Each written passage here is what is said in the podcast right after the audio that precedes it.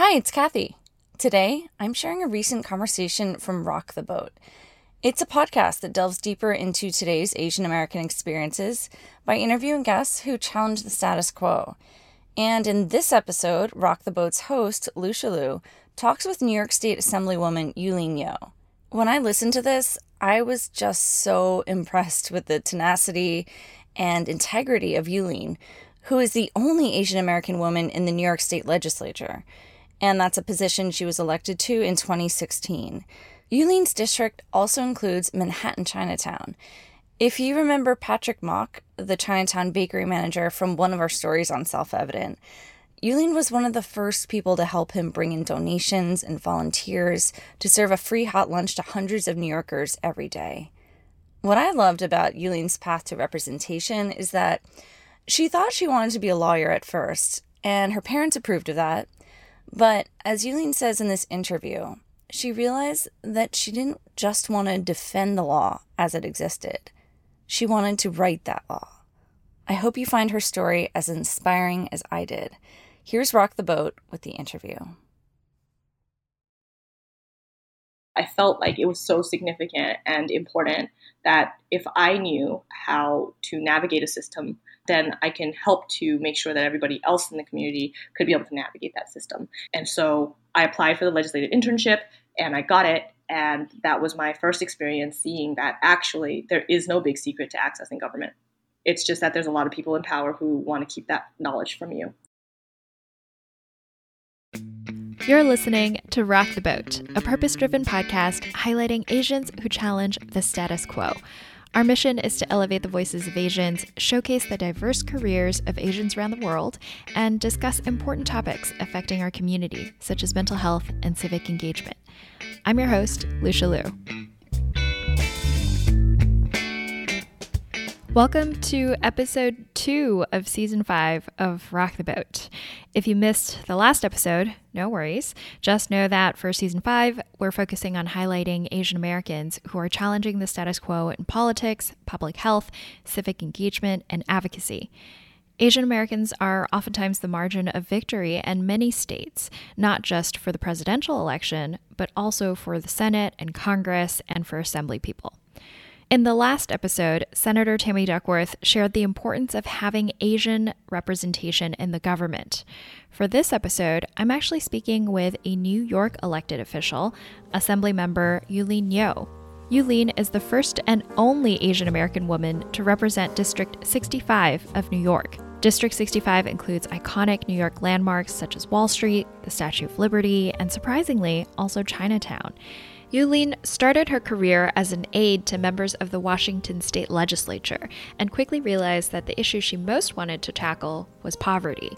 She moved to New York to pursue a master's in public administration, and then one chance meeting with Assemblymember Ron Kim landed her a role as his chief of staff in 2012. After working with Ron, the opportunity came up for Yuh-Line to run for an open assembly member position, and she won in a landslide during the primary election. In this episode, Yuh-Line shares her journey in becoming an elected official and how her representation in Albany has brought more resources to her community. Here's Yuh-Line. My name is Yuh-Line I'm actually the assembly member representing Lower Manhattan, which actually encompasses some very famous things the Statue of Liberty, Wall Street, the financial district, Battery Park City, South Street Seaport, and of course my favorite, which is like the Lower East Side Chinatown area, which I think everybody thinks of as New York. So yeah, I'm, I'm very proud of my district. Yeah, well, I'm very proud of your district too because I live there. Yay, constituents! so, you know, we always like to start off the podcast with going back in time and understanding who our guests are when they're little. So, what was little Yuh-Line like? My parents brought me to the States when I was only six months old. My mom and dad were actually really amazing and brave, and they were in their late 20s, and they decided to immigrate to the United States with $1,000 in their pockets and six suitcases because the baby could have two, you know, on the flight. My dad decided that he was going to go to Moscow, Idaho The engineering school at the University of Idaho in Moscow was willing to actually give my dad a package that would be able to bring over his young family. So yeah. he was able to get a, a dormitory for families that would allow him to be uh, able to keep our family together. And so that's the decision that he made. And I'm really glad that I wasn't just like left behind somewhere, but I was only six months old when we came. And then we moved around a lot, typical Asian immigrant family. It was really in pursuit of my father's education. You know, my Yeah. mom was a nurse, and so she was amazing and just kind of picked up and started up wherever my dad needed her to. And Yeah. that's like the strength of this amazing woman that I call mom. Yeah, I see so many parallels between my journey and your journey. My dad is the same. He got a scholarship at the University of Toledo, Ohio. Similar to you, my family and I have moved around to seven different states. And so I was looking at your bio and I noticed that you lived in Idaho and Texas and Oregon and all these different states where there are very few Asians in those states. Yep. What was that kind of like for you? When we moved to Oregon, I still remember just having a small Asian American community around us because we were in a small town called Beaverton, Oregon. And Mhm. there's a lot of actually Asian Americans there. But, you know, like within school, I was obviously the only Asian kid. And I just was, you know, very lonely. I got bullied a lot in school. And when I was in in elementary school in Texas, I still remember this girl. She used to bully me a lot. Like she would pull me into the coat closet and have all of my other classmates take turns spitting on me. There was this time when she like threw my lunchbox into the boys' bathroom and I was too afraid to go to the bathroom in there, but she set the trash can on fire, locked me in, and and then the sprinklers went off and she Oh my gosh. too. But that was a whole other thing. It did, I didn't catch on fire, but she like ran out, locked the door, and I was so afraid um, that I actually peed myself in a bathroom. Like these kinds of things that were going on in Texas all the time and totally acceptable. And I still remember how it was totally okay for somebody to just want to beat me up because I was Asian. I actually ran home to my mom and I was crying and telling her I had no friends. And she was so sad for me and i still remember the look on her face because i just kept on saying like why i was blaming her. I was like why did you have to make me chinese? Like why did you have to Mm, make me asian? And Mhm. my mom still remembers that day very distinctly because i was so angry at her. The way that like now i can talk about it a lot easier but i just still remember like her shock and her hurt and like her inability to do anything to protect me right? And she Yeah. wanted to but there was nothing that of course she could do and i still remember her answer was you know just study harder because you know everybody likes people with good grades the most Asian answer. I guess, like, at what point were you able to sort of embrace your Asian identity? when I was a kid, I I didn't understand a lot of the stuff that my parents were doing, and like Right. I didn't understand, you know, why my dad, you know, put a brick in the toilet, or like, you know, I just was like, wow, like Chinese people must like do weird things, you know. But actually, my dad was like an enviro, you know, and he was just like making a low flow toilet, you know. He was doing all kinds of stuff that was like interesting. Like they would garden, and I was like, oh my gosh, like please stop gardening. You like poor, you know, like we're, we're Yeah. obviously poor, but like don't look like that. You know, I was I just remember being like very scared and ashamed all the time. And then when I started to see how that was so wrong and where my internalizing all this stuff was, it really kind of broke. One of the things I remember the most was watching my mom study. And I remember crying a little bit because she studied and worked so hard all the time. She was a nurse for most of my life. She was just nurse, a nurse all the time, and she Yeah. hospital. She worked night shifts, and she was also studying because I like all of her certificates and everything had to be redone. She was a very experienced and very qualified nurse in Taiwan. Like she had to recertify everything, and there was all these different tests. And she started working towards her master's to be able to do administration and things like that. And so I still remember she was pregnant with my brother, and and she was studying, and then she was going to work and doing all these things. I just remember thinking like, wow, like my mom is amazing. Were there particular things that your parents wanted you and your siblings to be growing up? not this. My dad still. I love how frank you are about that. my dad still is asking me like, when are you gonna get a real job? Um, yeah. You know, he, my parents like their heart hurts so bad when you know they see me like working so hard for so little and like their their whole thing is now now they understand like a lot about why it's so important to have representation and my mom actually yeah. something very significant to me about voting and how you know voting is what makes us American. And I was like, yeah, it, it really is, mom. And she's like, I didn't know that. I didn't think about it. It, it was incredible that it was something that she thought about. Um, was there something that triggered that thought?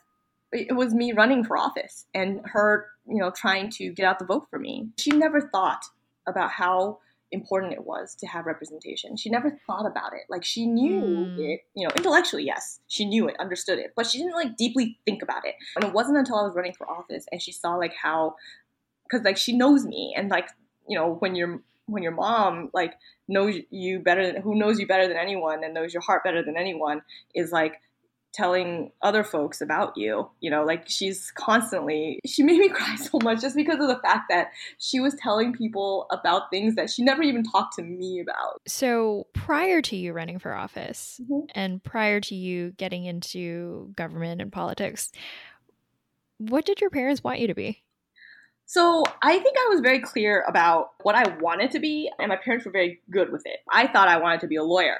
And of course, my parents were like, that's fine. And so when I decided on a different path, my mom was like, wait, what?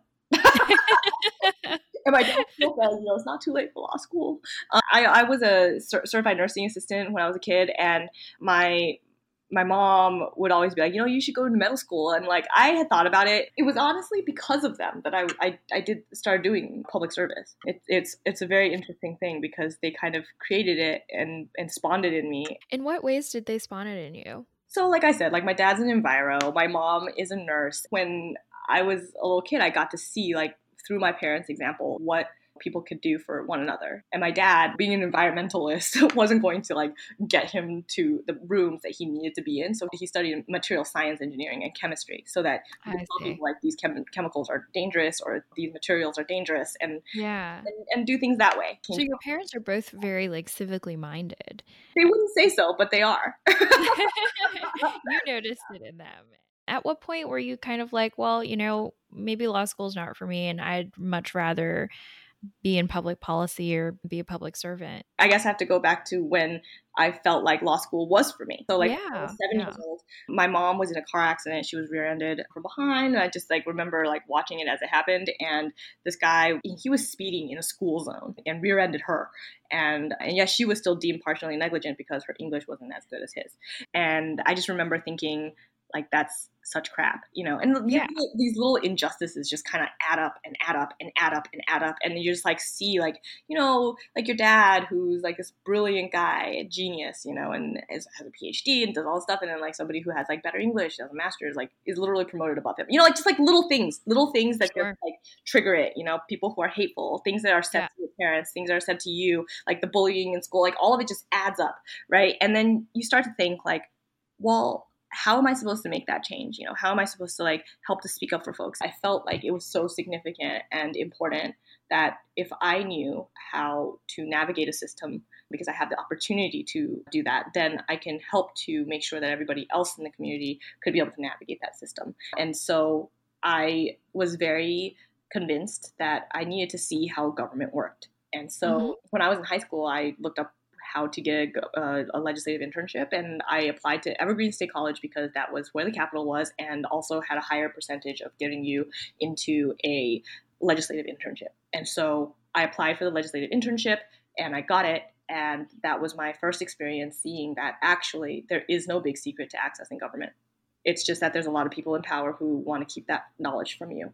I needed to like break that myth for everyone. I needed to show people that. And I just I felt like it was so crucial and critical to make sure that I became obsolete and not needed. Did you study government in college? I studied political science and social policy. How did you decide not to go to law school and decide instead to be an aide at the Washington state legislature? A lot of it was monetary, but uh, the other part of it was just that the policy was just so important, I realized that I didn't want to just defend the law as it existed, but the law is messed up.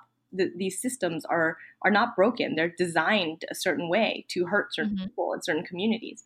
And so yep. I didn't want to just like defend that law. I wanted to write the law.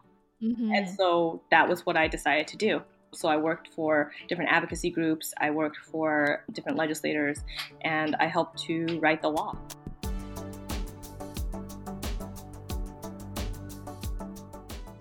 Yuh-Line, what was that experience like working for the Washington state legislature, and how would you sort of describe that experience? I think that the the best thing about that experience was just having the ability to see everything that worked from a bird's eye view and really kind of see like how legislation was made. You know, we've all seen Schoolhouse Rock, like when a bill becomes mm-hmm. a law, but I got to see it like in real time and how it was done and how certain things happened and who were these triggers or levers and how things were lobbied and how things were changed and how legislation was divided into different committees and like I got to touch everything and mm. and I think like it also was something that was a growing experience for me just personally. I remember just being unabashed and just asking to stay longer, asking to help out with another thing, being a page, like delivering notes back and forth from legislator to legislator just so I could see the floor action myself and be there in person. And I just remember thinking, this is all part of just understanding how the system works. And I got to really see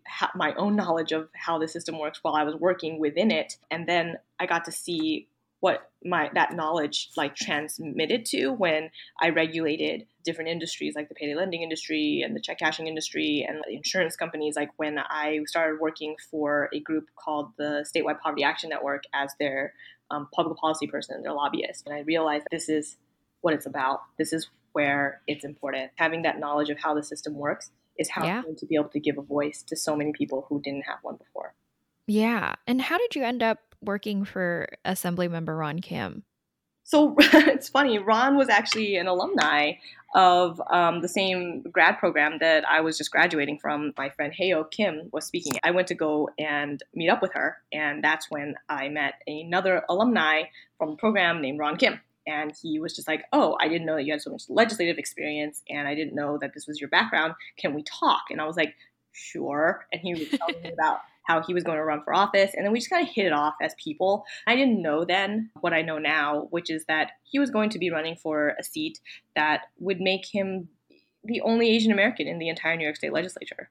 And I I was shocked to learn that that Asian Americans only held one seat ever in the New York State mm. legislature and that there was only three people that came before him that were Asian American in the legislature. And so it became a fight for representation. And he was going to be the first Korean American ever to be elected to any state office or any office actually in the entire New York State. You mentioned this a lot. Representation is so important. Mm-hmm. Can you tell any sort of specific examples or stories around why representation is so important in legislation? Sure. Let's talk about just like some basics, right? There was never a mention of Asian Americans in our entire New York State budget until I was elected. I brought it up and every community gets different amounts of money from the state budget for different things that they need in their districts and asian americans have never gotten anything. And so this is a huge crucial thing right? And we need representation in order to be able to get the services and the benefits that we deserve. One of the biggest things I want to push is uh, obviously language access and mm-hmm. data disaggregation. We are not one monolithic group. And when we are getting services or when we are needing services, we have to know who we're serving. And I think that it's really important to remember that in New York City, actually, Asian Americans one in four Asian Americans is actually living in poverty. We have the highest racial and ethnic groups living in poverty in New York City. Right. I think that that is hidden a lot of times by this model minority myth. And it's also something that is very hard to navigate without the language access that we desperately need. Just in my district alone, we have four major dialects of Chinese. We need all of those dialects to be heard and used and represented in order to make sure that people actually get the things that they need to be able to get the services that they need. So yeah, absolutely. Like and we need to never forget about how that is a huge barrier for so many of our folks here in New York. Well said. Uh, so, after working for Ron Kim, or I guess like while working for Ron Kim, you were sort of tapped for an assembly member seat when there was a special election for District 65, which encompassed Chinatown. What was kind of running through your mind as people encouraged you to run for that seat?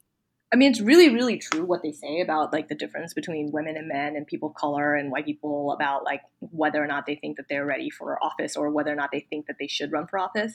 The first person to ask me to run, and then many people asked me to run after, but it was Daniel Squadron, the senator at the time, and and then Ron. Obviously, you know, he played a big role in convincing me to run because he was just like, "Do you think that anybody else can do this better than you because he's like because i don't he always told me and i don't think it's true but i think that you know he's an amazing legislator but he just said to me he's like you would make a much better legislator than me without you i wouldn't be a good legislator like just stuff that was just so sweet but like at the same time like i i really respect his opinion and i really admire him and so i think that there's a lot of things that kind of help me to make that decision. But I never once wanted to be a legislator and I never wanted to be an elected official.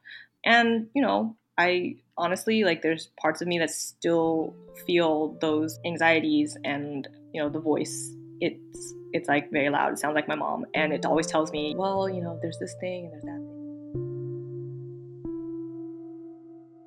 As a woman in a male dominated field have you ever felt out of water? And i guess like is there advice that you could tell other women who are looking to hold leadership roles and how to hold their own?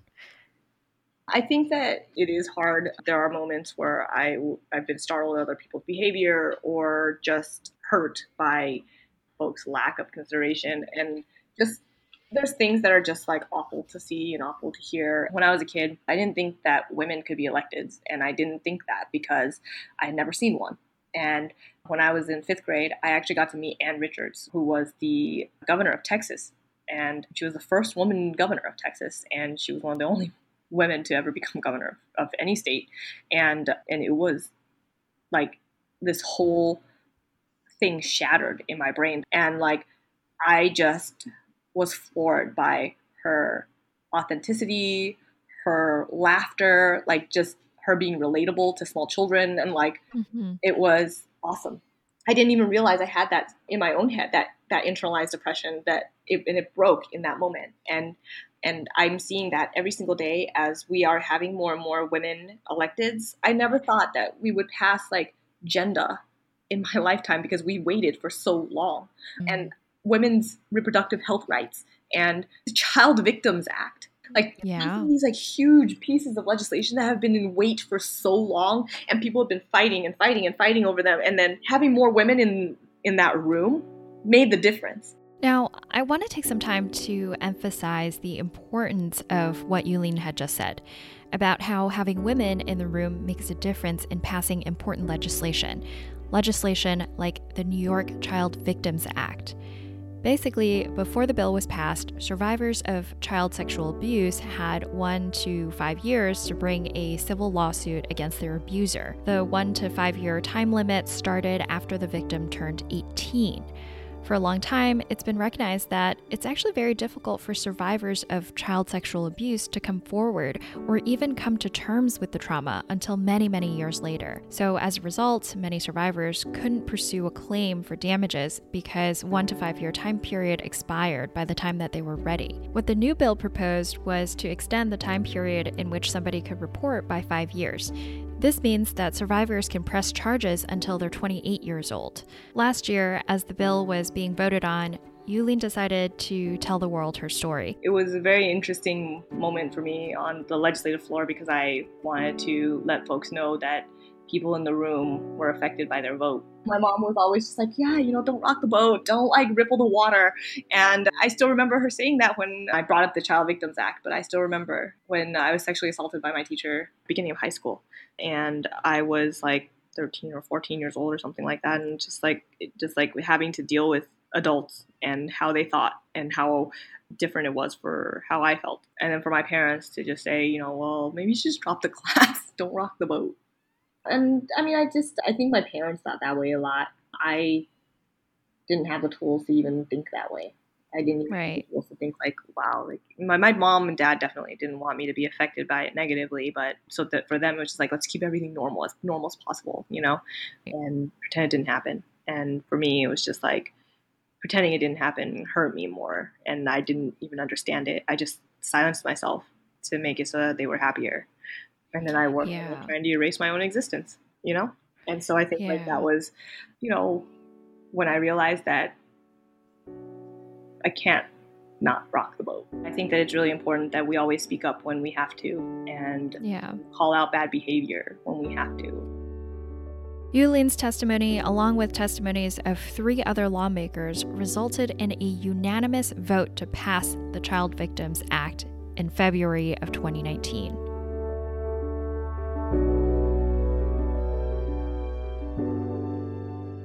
Now that you've been in the seat for four years, what sort of issues are you seeing in your district and and the fact that 40% of the district is Asian because it encompasses Chinatown and especially now with COVID and a lot of anti-Asian sentiment. Yeah, so that's one of the biggest things. Obviously, my district was hit hardest, not because of the virus, but we were hit hardest by racism and xenophobia. People were getting beat up when they wore a mask. People were getting beat up when they didn't wear a mask. People were getting set on fire or made fun of. And like, I even got calls, you know, in my office saying that I ate bats. You know, just like, this is just like something that was really hurtful. And Mhm. you started to see our small businesses be affected by the lack of foot traffic and you know the facebook messages saying not to go to chinatown because we're dirty and our food is dirty and unclean and i think that you know these this kind of anti-asian sentiment's not is not new it's just Right. it's uh, It's just more prevalent and More- pronounced now. Right. And Yeah. I think that, you know, that was one of the biggest issues we saw. And like the domino effect of it is more dire in our community than in all the other communities now that are experiencing a difficulty in reopening, a difficulty for the small businesses to get outdoor seating and all those things. Like it's amplified here because our runway is almost six months shorter than everybody else's. I just think that it's still hard for folks to to kind of get the courage and the confidence that they need to Sure. kind of make it through this because it's hard. I can imagine those are sort of the issues that are front and center. Are there any issues that get missed, not talked about in terms of race or like including Asian voters? Yeah, I mean, of course, you know, some of the obvious ones. I mean, even when we're talking about the census, right? Like, we need to talk about that. Like, the fact of the matter is, uh, Chinatown has been one of the only folks left without like Wi-Fi and internet. We're not on the grid, like for a lot of access and just all of these things. Like, that means that a lot of folks are not counted. I'm sure there's also fear, especially amongst the Chinatown community or from like the immigrant community, Yeah. that this might impact their ability to stay in the US, especially if they're undocumented. Yeah, Yeah. We've, we've talked to them about it, and I think that there's we've dispelled some of it, but at the same time, there is going to be irrational fears that are well, I'm not irrational right now, I guess, but you know, Yeah. um, about the census, and then also, I think that we've obviously been just trying to make folks understand some of the difficulties in outreach that they might be facing if they are census workers, et cetera, and don't have language access or language capabilities. Totally.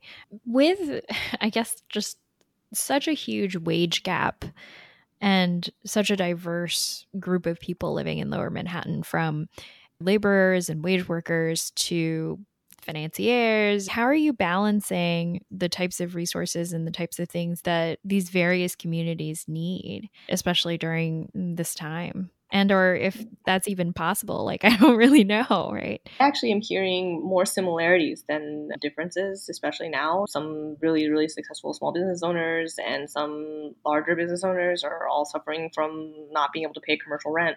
And, uh, you know, there's like folks who are seeing like these like institutions in our district just packing up and not being able to reopen are just amazing places that have like survived the Great Depression and Hurricane Sandy and 9/11 and all of it, and yet they couldn't survive this because our government hasn't been helping the way that it needed to to make sure there's a cushion for everyone. And I think the biggest thing that we've been hearing is obviously to tax the rich and to make sure that people are paying their fair share. this has been a budget justice issue that has kind of made it even more visible that I mean, when you're seeing like multimillionaires and billionaires making more and more money while everybody else can't even make ends meet anymore, it's when you start to see like how huge the income inequality is here and you're also seeing it throughout New York and the entire United States. It's actually just by design. It's no longer just because like, oh, somebody is rich because they earned it. I want to take a step back from just New York and Manhattan, but to the US right now. There's so many different political issues in the US right now, obviously, with the Black Lives Matter movement, yeah. with US China trade tensions, with the elections coming up. What are some of the issues and the things that Asian Americans should keep top of mind? I think representation is so important. What we should keep top of mind is the fact that we need to make sure to put our voice out there, to vote, to participate. And in order to make sure that we have good representation and to make sure that we have voices for our communities.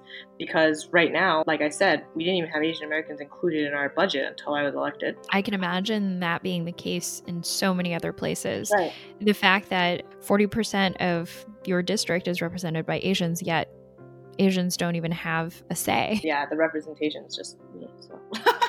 well, so then how do we activate Asian Americans as a force for advocacy, activism? Like, how do we enable them to be more civically engaged? I think part of it is education of like how the legislature works and how policy works and how bills work and what's the basic difference between what's city, state, and federal and just like some of these things that make it so that it's clear where to direct their attentions for particular issues. And I think that Asian Americans have different issues throughout as well. Like I said, we're not one monolithic group. Yeah, absolutely. I want to ask you if you have any stories to share, whether good or bad, as an assembly member. Throughout this pandemic, I have seen the unwillingness for our own government to step up, but I have seen a willingness for our neighbors to step up for one another that I have never seen before. My friend Patrick, who I helped to set up a lunch program with, we were giving out food to folks in uh, Section 8, public housing, etc. We were able to help to stop the food scarcity issue and the struggle for you know financial help like in a lot of different ways to help to meet up with some of the needs that were going on and bridge a little bit of the gap for some people and then just make sure that there's a warm meal for some other folks who just need one. I've been able to get like from my own family and my own friends and like from folks who just care we were able to give out over a quarter of a million masks. Just like having people step up and be willing to help has been incredible and I yeah. can only say that that in itself is one of the most inspiring things throughout this entire time and one of the reasons why I keep fighting every day. What advice would you give to other Asians out there who might want to run for office? I think that seeing is believing. So, you know, even if you're hesitating at all. Just remember that somebody's going to see it and they'll believe it and then they'll run too. I think it's so important that people are willing to take that risk and chance. It's hard and I know it, but but I think that we need really amazing leaders, especially right now when we are trying to recover as a state, as a city, as a country, and we need your help. So please step up. And I'm going to tell people something that my mentor told me my mentor was Uncle Bob Santos um, from Seattle, Washington, huge civil rights leader. And he told me that you don't need a title, you don't need an office, you don't even need a desk or a pad of paper or even a pen. You can lead from wherever you're at. And I think that right now is the time for us to do that. I love that. I love that. Yuh-Line, how do you intend to rock the boat? Breathing, existing, you know? that was New York Assembly member Yuh-Line Niou. Yuh-Line works hard every day for her district. She is the only Asian American woman in the New York State Legislature, a state where Asian Americans are the fastest growing racial and ethnic group. Yuh-Line's story shows how truly important it is for Asian Americans to have a seat at the table in government. She's able to lobby for resources and budgets for issues that disproportionately affect the Asian American community, Furthermore, she's paving a path for other Asian Americans to follow in her footsteps. Maybe one day, someone who has seen her work while growing up will be inspired to run and serve their community as well.